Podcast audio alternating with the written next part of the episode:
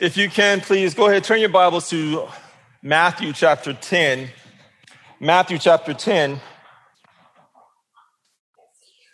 And we are going to be looking at verses 24 through 39. Matthew chapter 10. Before we get started, I'm going to go ahead and read starting in verse 24 down to verse 39 the word of the Lord reads A disciple is not above his teacher, nor a slave above his master. It is enough for the disciple that he become like his teacher and the slave like his master. If they have called the head of the house Beelzebul, how much more will they malign the members of his household. Therefore, do not fear them. For there is nothing concealed that will not be revealed, or hidden that will not be known. What I tell you in the darkness, speak in the light.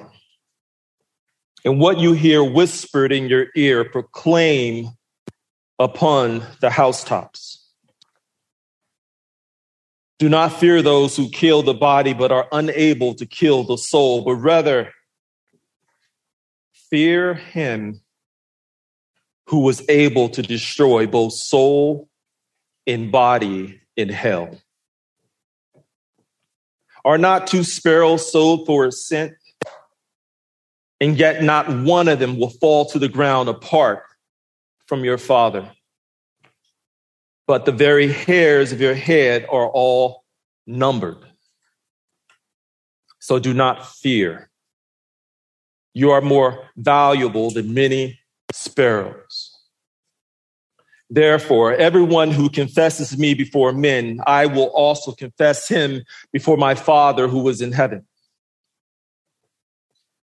But whoever denies me before men, I will also deny him before my Father who is in heaven.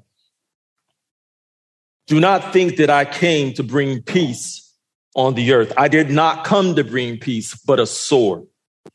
For I came to set a man against his father and a daughter against her mother and a daughter in law against her mother in law. And a man's enemies will be the members of his household. He who loves father or mother more than me is not worthy of me. And he who loves son or daughter more than me is not worthy of me. And he who does not take his cross and follow after me is not worthy of me. He who has found his life will lose it and he who has lost his life for my sake will find it. Let us pray. Precious Lord,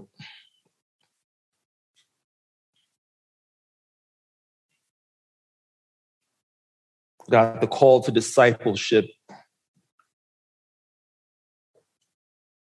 God, it's a hard road. But Lord, you have called us to, to take courage because Jesus has overcome the world. Lord, I pray that you would please help me because I am a weak man. And there's no way apart from your grace that I can ever communicate the glory of you, God.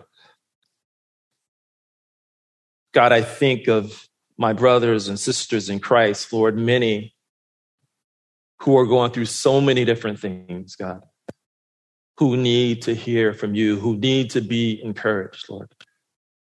And Father, there are some here who actually may not know who you are. God, we pray that the gospel would be clear. We pray that the gospel would be our motive, that we would remember Christ and in this time, Lord God, we pray that you would get all the glory and all the honor. Bless this time. May this be an acceptable time of worship to you, our great God and Savior. God, we bless you. In Jesus' name, amen.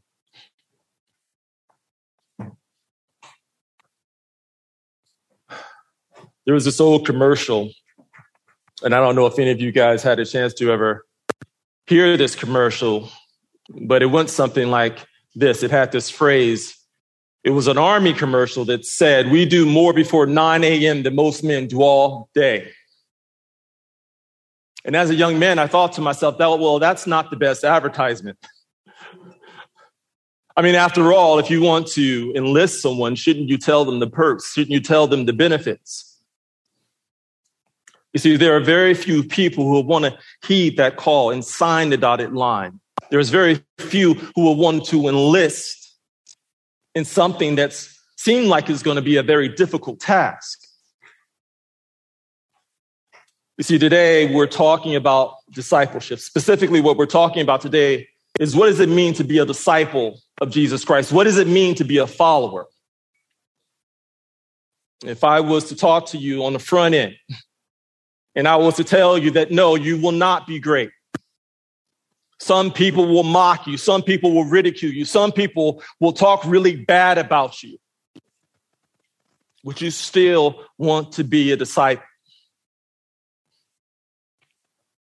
And even more, what if I was to tell you that there is a possibility that some of you here will be persecuted, imprisoned, and even placed in jail and eventually even be martyred, put to death because of your faith and your association with Christ? Would you want to be a disciple? Would you want to be a follower of Jesus? See, this is where we are in this part of the gospel. Jesus has come on the scene. He is the promised Messiah. The first 10 chapters of Matthew is the announcement of the king. Jesus is coming on the scene and he is telling men, follow me, follow me. In the verse 10, verse, the verses, the first four verses, Jesus, the Bible says that he summoned his disciples to himself. And he's laying out the possible hardships that they're going to go through. He doesn't call them to a time of relaxation, but he has given them a purpose. He has called them out of their profession and he has commissioned them to go out and to proclaim the gospel. If you were to look at Matthew chapter 10, verse 7, this is what he tells them. And as you go, preach, saying, The kingdom of heaven is at hand. They were commissioned. They were given a responsibility. They were given a stewardship to go out and to proclaim the gospel. But then he starts to tell them the hardships. And he says this in verse 16 Behold, I send you out as sheep in the midst of wolves. So be shrewd as serpents and innocent as doves. See, Jesus has been teaching his followers the meaning of discipleship telling him that they are to follow him no matter what. The road ahead is going to be long, it's going to be rocky, it's going to be filled with the possibility of persecution. Many of these men, with the many of these men, with the exception of Judas Iscariot, followed that call. Many were persecuted. Some, like Paul the apostle, even was beheaded. Some, like John, who was outcasts in, at the island of Patmos. But they believed that Jesus was worth it. So here's a question to you today Is Jesus worth it? Is Jesus worth the hardship and the difficulties? And if you were to go all throughout church history, we see very many few men, men of faith who followed the call. Polycarp, told to deny Christ, but no, he refused to deny him. Instead, he was burned alive. And many other men. There are people, even in this particular time, who are in different countries who are facing persecution, who are willing to heed the call to fulfill the commission of Jesus to make more disciples. A man like Carlin and his wife Michelle, they're on, in Burundi. What are they doing? Listening to the call to proclaim the gospel. This is the question to you today. Do you want to be a follower of Christ? See, there are three expectations that we must understand if we are to be a disciple of Jesus. And number one, you are to imitate your master. Number two, you are to fear your heavenly father. And number three, you are to acknowledge your savior. Look at me, look with me at verse 24. And uh, again, the first uh, point that I want to point out here is to one is to imitate your master. And I just want to look at verse 25. It says here, it is enough for the disciple that he become like his teacher and the slave like his master. Just want to point out that word like. It's used twice here. A disciple to become like his teacher, a slave like his master. A disciple, a slave, he is to become like his master or like their teacher. They are, in other words, to imitate the one who is superior to themselves. Look at verse 24. A disciple is not above his teacher, nor a slave above his master. This word disciple. It's used 72 times in the Gospel of Matthew. It makes up 25% of the time that it's used in the New Testament. Matthew has a whole lot to say about discipleship. It's about following Christ. A disciple was one who was a learner, one who was a student, a pupil, one who sits at the feet of one who has superior knowledge and education and understanding. That way he's able to learn. He's teachable. But then I want you to look at this word slave. Some of your translations might say servant. The idea of slave is more appropriate. Now, we don't like to talk about the word slave, especially when we think about American slavery. But the idea of slave is one of humility. The idea of slave is one who does not have his own rights, who does everything that his master tells him to do, submitting to whatever his master asks of him. You see, when we think about imitation, there's this requirement of humility. You see, both the disciple and the slave, they're humble. He recognizes in verse 24 that he's not above, he's actually beneath, he's below, he's inferior. But what we also can see in this text is that imitation or to imitate our master, there's a, it requires proximity. Again, what I'm telling you is that Jesus is went out calling men to himself. There's relationship that's going on. In order for them to imitate, they have to see the life that he lived, the walk the way that he walked. In order to imitate someone, I have to have a pattern in front of me. And Jesus calls his disciples to imitate himself. And this is what's going on. Jesus is calling these men to himself and saying, Imitate me, live as I live, do as I do, be willing to suffer if you have to suffer.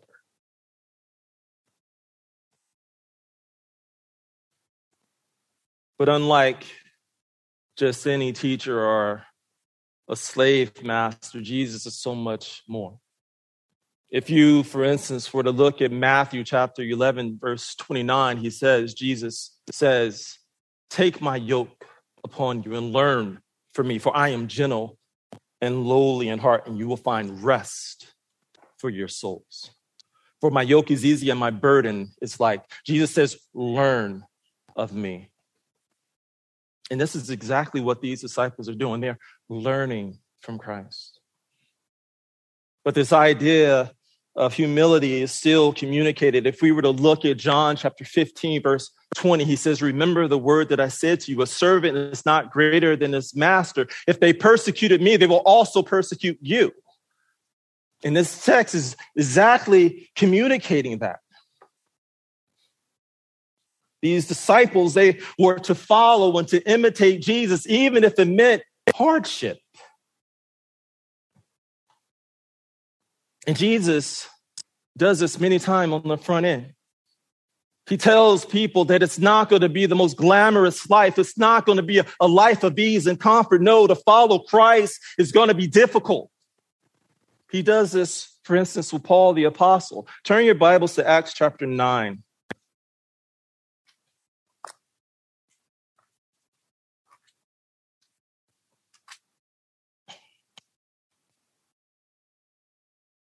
And what you see in Acts chapter 9, Paul, or excuse me, his name was Saul before being called Paul, was a persecutor of the church. And so he's traveling on Damascus Road, and a great light hits him, and he's blinded. Anyhow, the Lord Jesus appears to Ananias, and he says in verse 15, speaking of Paul, but the Lord said to him, that is to Ananias, Go, for he, speaking of Saul, also known as Paul, is a chosen instrument of mine to bear my name before the Gentiles and kings and the sons of Israel. For I will show him how much he must suffer for my name's sake. God had told him at the very front end that this Paul is going to suffer for my name's sake. And what do we see about the account of Paul? He's beaten, shipwrecked. A man who was beat, put out of the city, walks back in to continue the ministry that God had called him to. When he was prophesied, saying, Don't go to Jerusalem, don't go to this town because persecution awaits you. He says, I'm willing to die for the gospel. I'm willing to die to fulfill the calling that God has for me. He was radically committed to his Lord and his Savior, Jesus Christ. Jesus here is calling his disciples to imitate him. But there's more. Jesus was called Beelzebul. Look at verse 25 again, the latter half of that. If they have called the head of this house Beelzebul, how much more will they malign the members of his household? Beelzebul. Turn to Matthew chapter 12 and look at verse 24. Matthew 12, verse 24.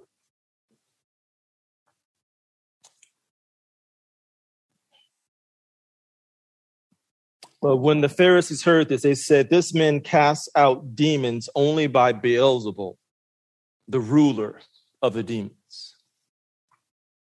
They were calling Jesus Beelzebul. He was casting out demons and they were accrediting the miraculous work of Christ with this false deity.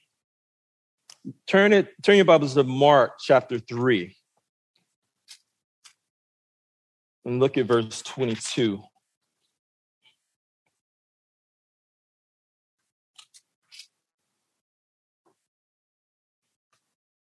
Same idea here.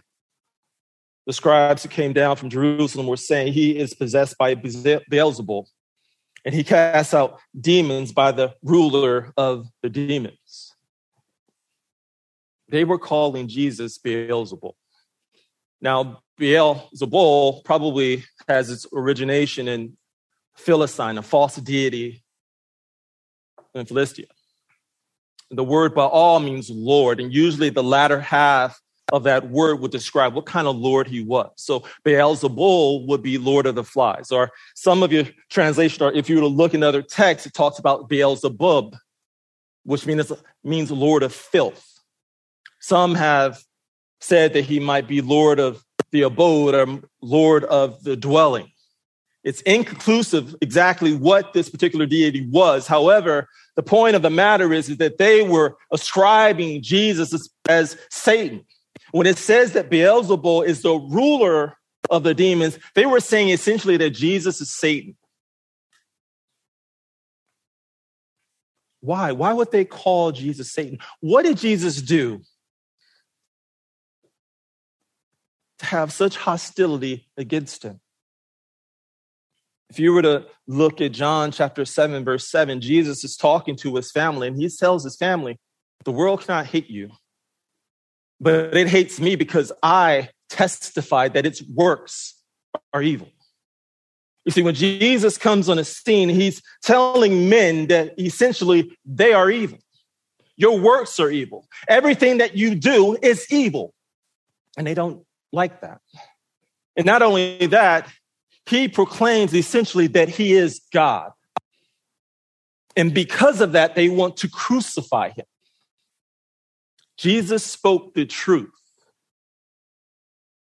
And because of him speaking the truth about the wicked and evil works of men, they wanted to crucify him.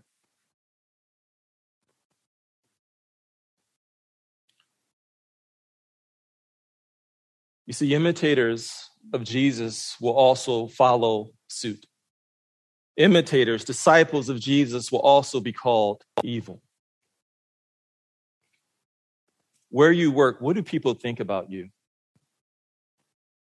Do they think you're just a nice Christian who just really nice, doesn't say anything to ruffle any feathers? What do people say to you when you're out and they say, Hey, tell me about your faith? And you say, Well, you know, Jesus loves you. Do you speak the truth? Do men praise you for because of how nice you are? I would remind you in Luke chapter 6, verse 26, Jesus says, Woe to you when all men speak well of you.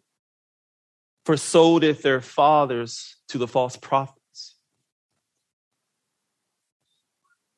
That is heavy. Woe to you when all men speak well of you, for so did their fathers to the false prophets. Disciples of Jesus who speak the truth. Now, I'm not talking about being a jerk. I'm not talking about us being the offense. I'm talking about the message, the truth of Christ offending people. It makes you uncomfortable. That's what Jesus is telling his disciples. Imitate me. Imitate me. Persecutions may happen. Persecutions, they just might happen. Now, granted, we're not in some of the countries that are not allowed to worship um, the way that we are able to worship here. We're not facing that kind of persecution, but who knows what, what's going to happen. Jesus is preparing them. Are you prepared? You see, even if we were to be persecuted, we are still to rejoice. The Bible tells us in the Beatitudes, Jesus says, Blessed are those who are persecuted for righteousness' sakes, for theirs is the kingdom of heaven. Blessed are you when they revile and persecute you and say all kinds of evil against you falsely for my sake. Rejoice and be exceedingly glad, for great is your reward in heaven. So you are to imitate your master. Second, you are to fear your heavenly father. You are to fear your heavenly father. Look at verse 26.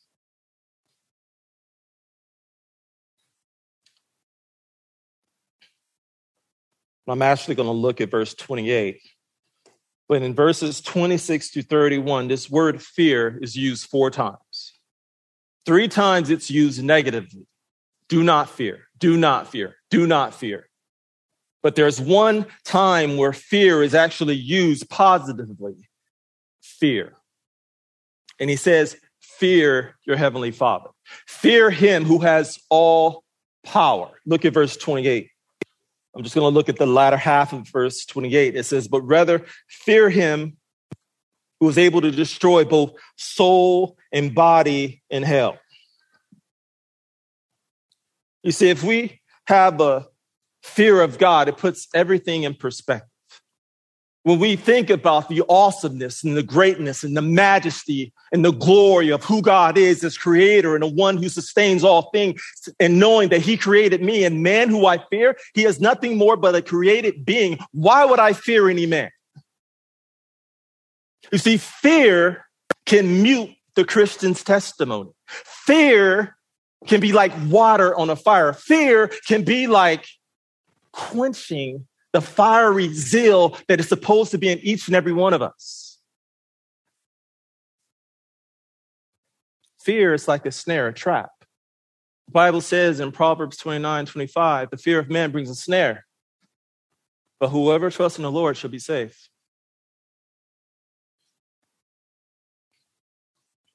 The Bible also tells us that the fear of the Lord is the beginning of wisdom, but fools despise wisdom and instruction. When we think about the fear of the Lord, it also keeps you from sin.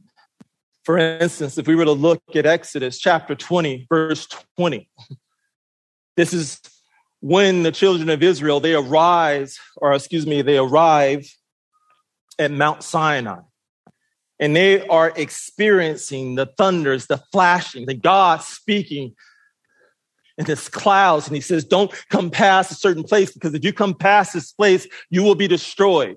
And they're trembling in fear before God. And Moses says to them, Do not fear, for God has come to test you, and that his fear may be before you so that you may not sin. You see, if you have a greater fear of God, you're not going to sin, specifically the sin of fearing man. If you fear man, if you're trapped, you cannot do and cannot obey the things of God because of your fear for man, you have a very small God. Fear and emotion follows what you believe. And if you really believe in the awesomeness of God, the majesty of God, you can be like the psalmist who said, The Lord is on my side. I will not fear. What can man do to me?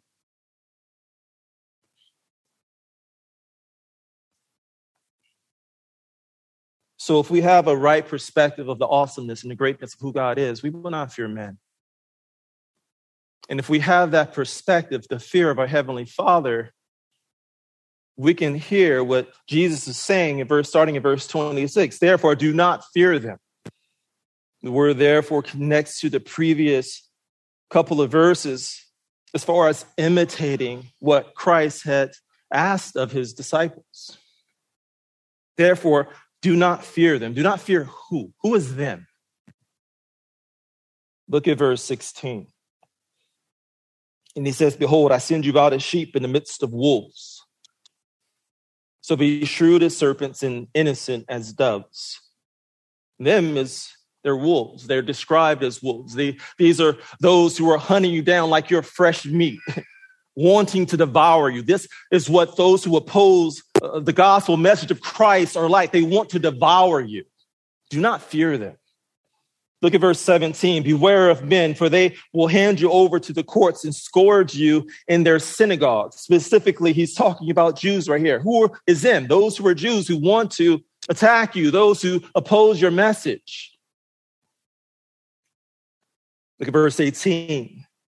And you will even be brought before governors and kings for my sake as a testimony to them and to the Gentiles. Who is them? Governors, kings, those who are in authority. And not only that, it's pagan nations. He says Gentiles. Who is them? Look at verse 21 and 22. Brother will betray brother to death, and a father his child, and children will rise up against parents and cause them to be put to death. Those are people in your own household. Who is them? People in your own household. Verse 22 You will be hated by all the them is all types of people poor, rich, doesn't matter. Those in high positions, those in low positions, those who oppose the gospel message of Christ, those who have not embraced it. Those are the ones that you are not to fear. But we're also not to fear because of the gospel. We have been commissioned to proclaim and preach the gospel message. Again, look at verse 27. He says, What I tell you in darkness, speak in light, and what you hear whispered in your ear, proclaim upon the housetops. This is the gospel. What was secret has been made known to these particular men, entrusted to these men to go out and to declare it to the rest of the world. We are recipients of the obedience of the apostles that's been handed down from century to century to century. And we have been entrusted with a stewardship to continue on in proclaiming that same truth to the world.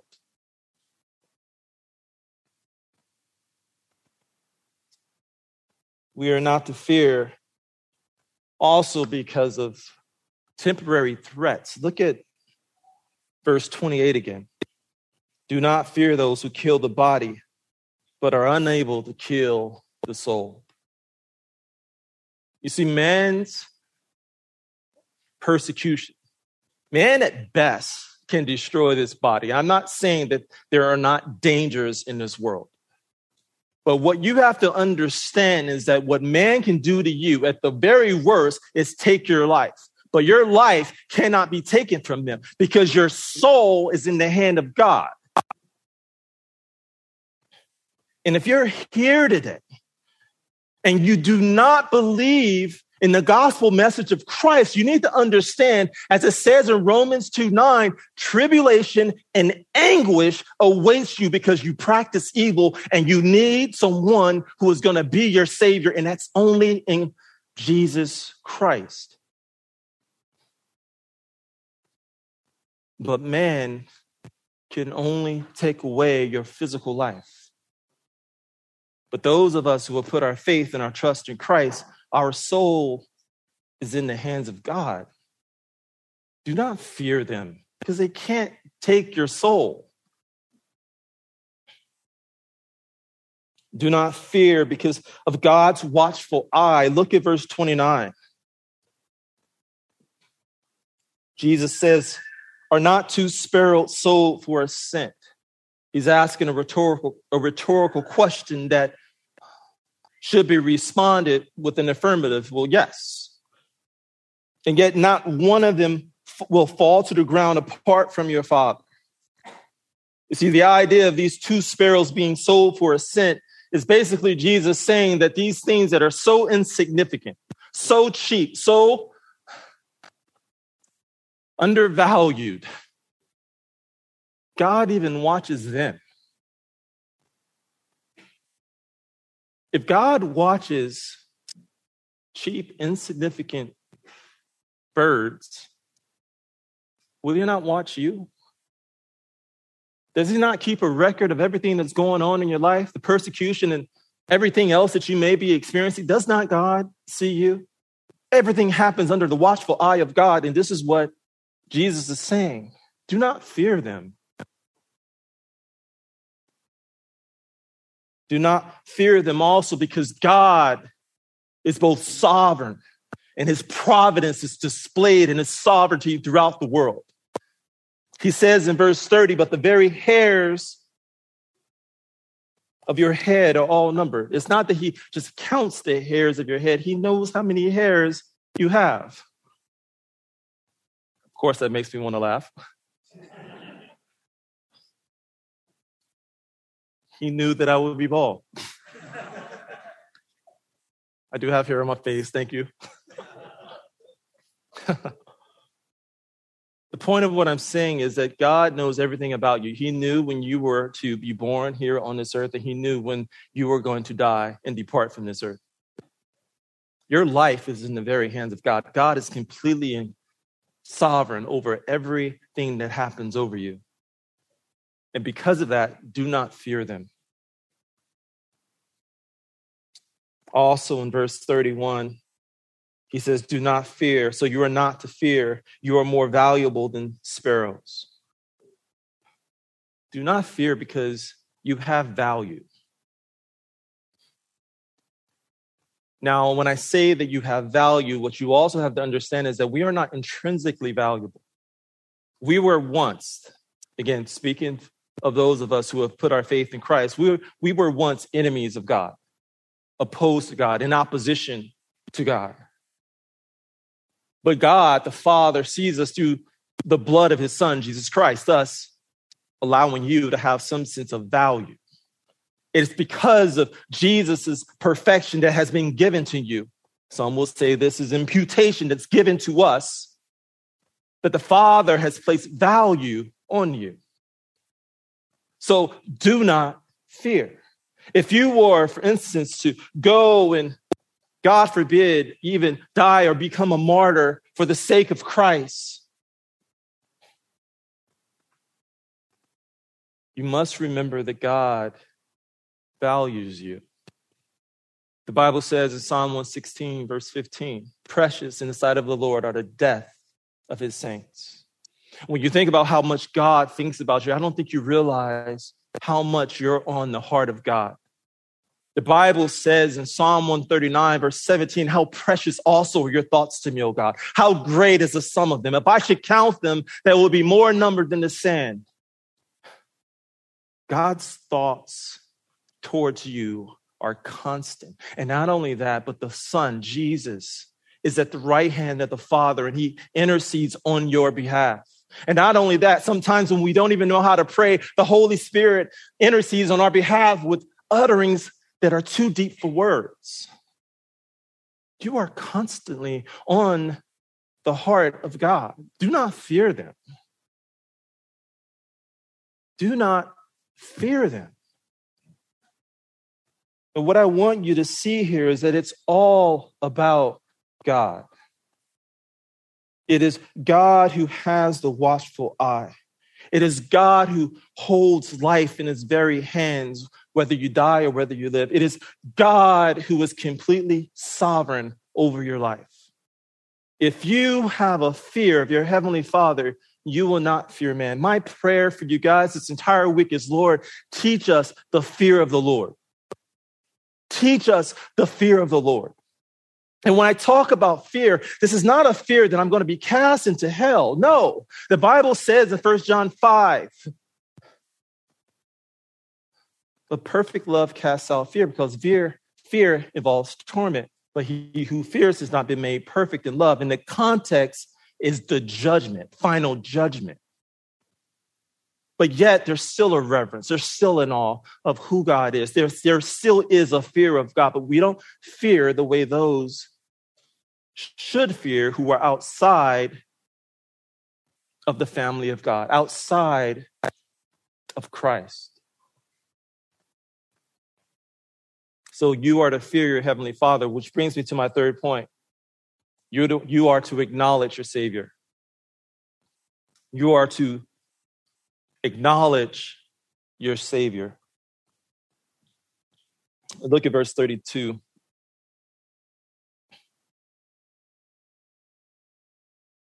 Therefore, everyone who confesses me before men, I will also confess him before my Father who is in heaven. But whoever denies me before men, I will also deny him before my Father who is in heaven.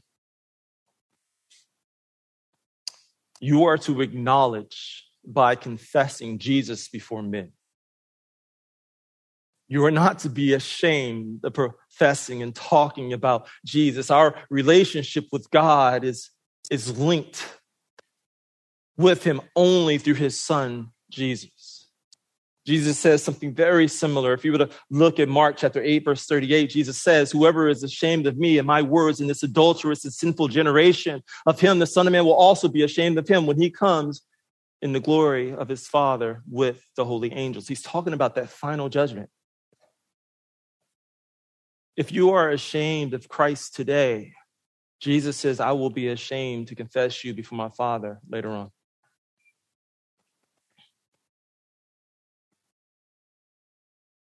Jesus is the way, the truth, and the life. No one has a relationship with God but through Christ. The Bible says in Romans 10 9 that if we confess with our mouth that Jesus is Lord and believe in our hearts, we will be saved.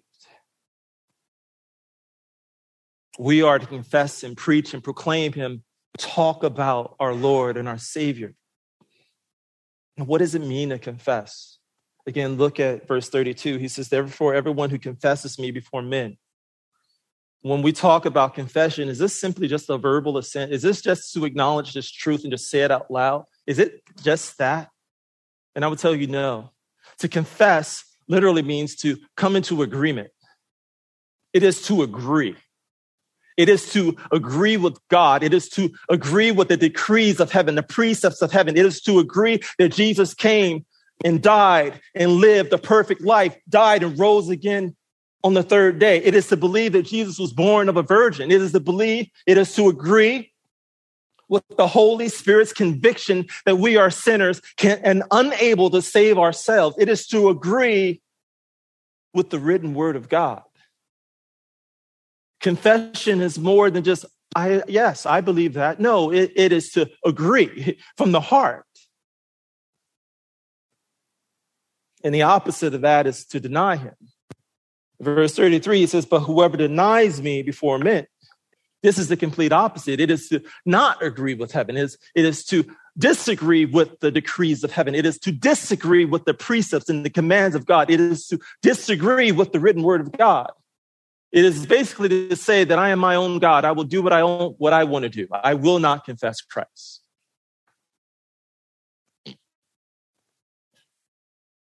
Like I said, to confess Christ, it's more than just a verbal assent.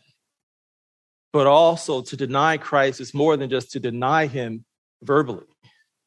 You can deny Jesus in the way that you live your life. Turn your Bibles to Titus chapter 1, verse 16.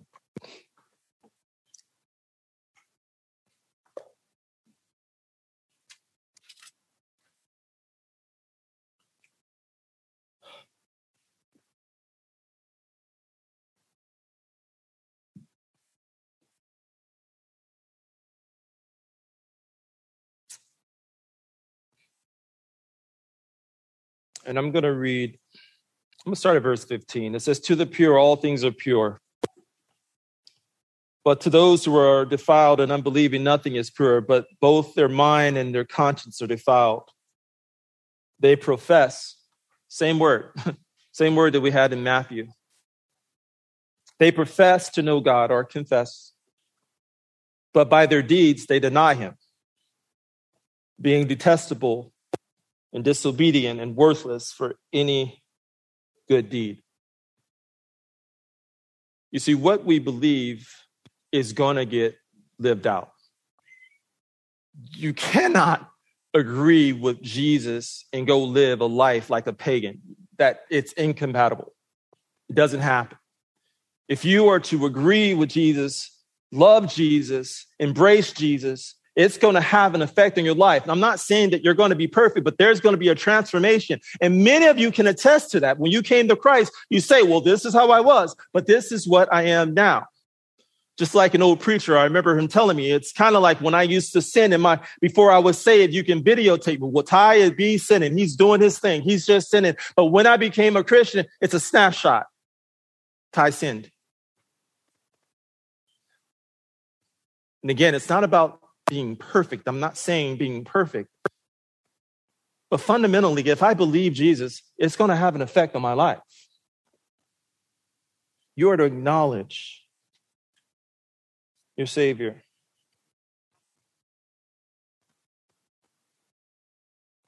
You are also to acknowledge your Savior did not come here to bring peace. Look at verse 34. Do not think that I came to bring peace on the earth. I did not come to bring peace, but a sword.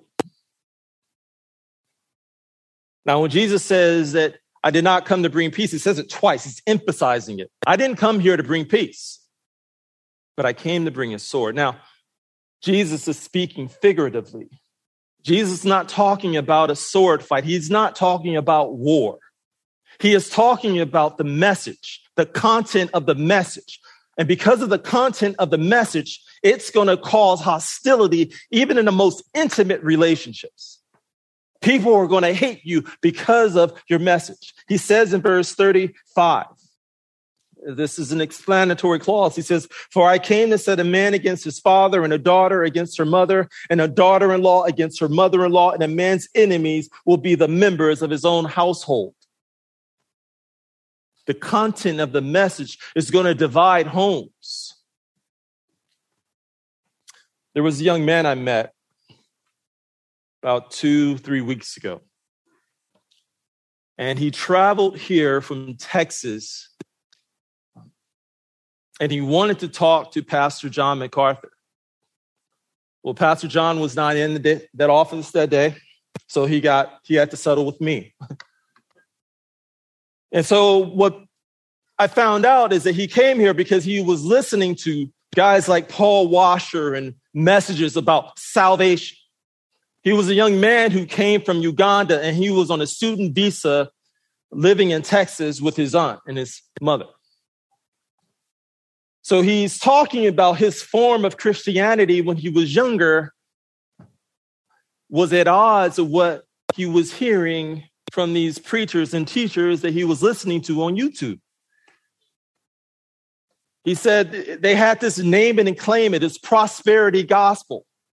And he recognized that what he was hearing was not of God. So that was what caused him to come here because he wanted to talk to someone about the gospel. And he was troubled. And he was troubled even more because he, again, he lives in his home, but his family, they're charismatic the name it, claim it, prosperity gospel. He understood what they believe was not right. And so he's coming and says, Ty, well, I can't go to church because they won't allow me to. I have to go to their church. Now, they were confessing, but again, were they in agreement with the Bible? And he asked me, Ty, what, what am I supposed to do? So I take him to this text. And I tell this young man, you have to confess Christ. You have to agree with God. And if it has an effect on your family, so be it. Doesn't mean you have to be a jerk. Doesn't mean you have to be mean about it, but you have to confess Christ. You have to walk with Christ. I don't know what happened to that young man. Hopefully, we put him in touch with someone in Texas and hopefully someone was able to follow up with him. I don't know, but my point is, is that the content, the message, it's going to even cause divisions even within your own household. You are to acknowledge your Savior even before your own household. You are to acknowledge your love for the Savior more than your family. Look at verse 37. Jesus says, He who loves father or mother more than me is not worthy of me. And he who loves son or daughter more than me is not worthy of me. This word love, it's not the unconditional love of God. It's not agapao. This is phileo. This is where we get um, Philadelphia, our brotherly love. It is to have an, an interest in something or someone. Specifically, it is having an interest in Jesus. It means to be devoted, committed. It means to be loyal. Jesus is saying that if your if your loyalty is not uh, first prioritized in me and you love others more and your priority is with them more than me, then guess what? You're not worthy of me. Are you loyal to Jesus? Are you clinging to Jesus?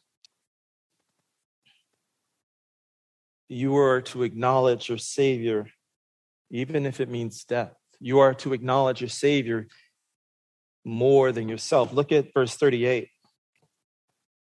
And he who does not take his cross and follow after me is not worthy of me. When we think about the cross, we think about Jesus when he was beat great amount of flesh being ripped from his body, bleeding. Yet he's carrying his cross to the place where he is to be crucified. When it talks about the Christian must take up his cross, it's one commentator suggested it's like putting your own head in a noose. It's like taking the plank to death. Now, I, don't want to want you to misunderstand this. This doesn't mean suicide. It means that I am dying to my self interest. I'm dying to my pride. I'm dying to whatever it is that I want out of life. Again, Jesus is master. He's Lord. Jesus, whatever you want, do it. It is essentially the very same thing that Paul the Apostle says I die daily. Every day that you wake up is to say, put a cross on your head. I don't know, whatever it is that it takes to remind yourself that you, it's not about you, it's about Christ. It's about Christ. It's about glorifying Him. It's about His honor, His glory, not mine. Jesus, what do you want me to do today? This is why it's so important to be filled with the scriptures of God so you know the will of God and you would act accordingly. Acknowledge your Savior more than yourself. You also acknowledge your Savior, even if it means death. He who has found his life will lose it, and he who has lost his life for my sake will find it.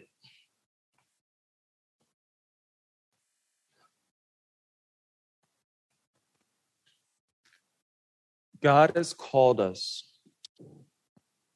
to obedience. And I do feel compelled to say this because I come across and I understand that there's fear, even with COVID. But I come across Christians sometimes who dismiss the importance of gathering with saints. Well, I'm not going to go to church.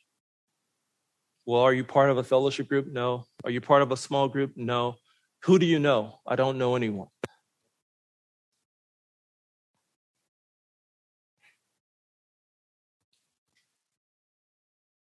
I don't want to dismiss those who have health issues or whatnot. However,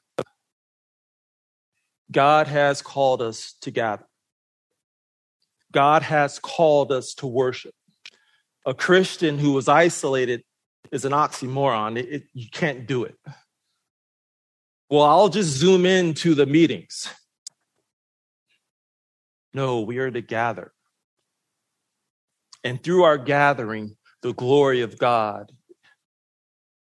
is taking place. The presence of God is in our midst.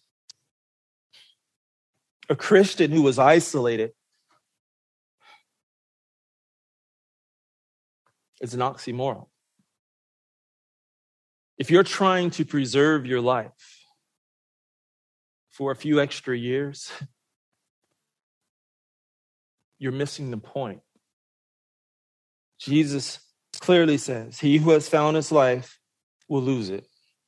And he who has lost his life for my sake will find it. It is Christians who are to give up their lives and say, God, to your glory, I'd rather be obedient to you, even if it means my death. And because of that, Lord, I want to walk with you. Foundation, are you disciples?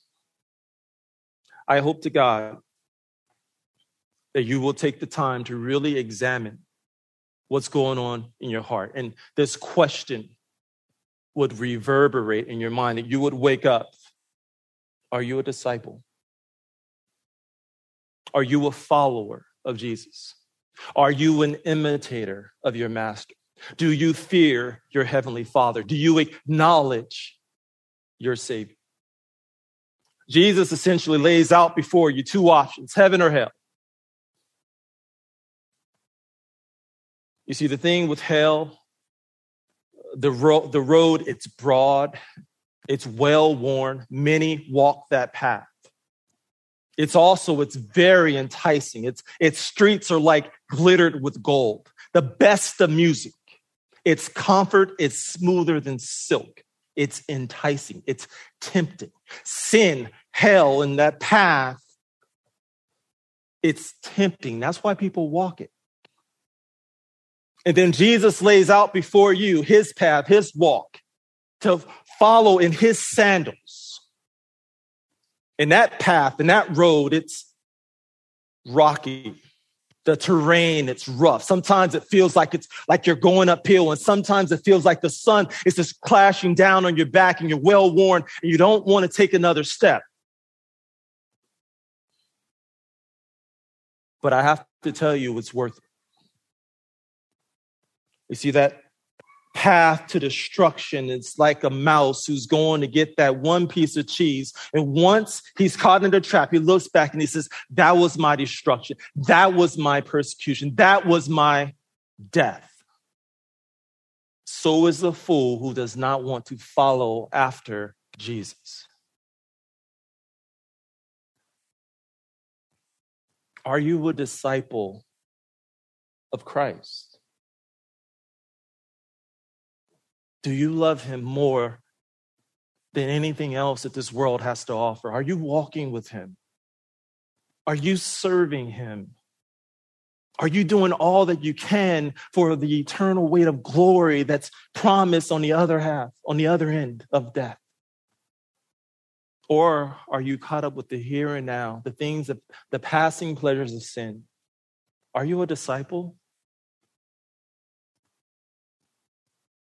I pray that you would walk with Christ and that you would take the disciples' cross and live for the glory of God. Let us pray.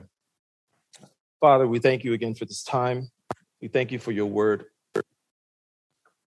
And Lord, I do pray that you will please help us to examine our hearts, Lord God, to really understand the meaning of discipleship and what does it mean to walk with you. God, through our lives, I pray that you would get all honor, get all praise, get all glory. And God, we thank you. And we pray these things in Jesus' name. Amen.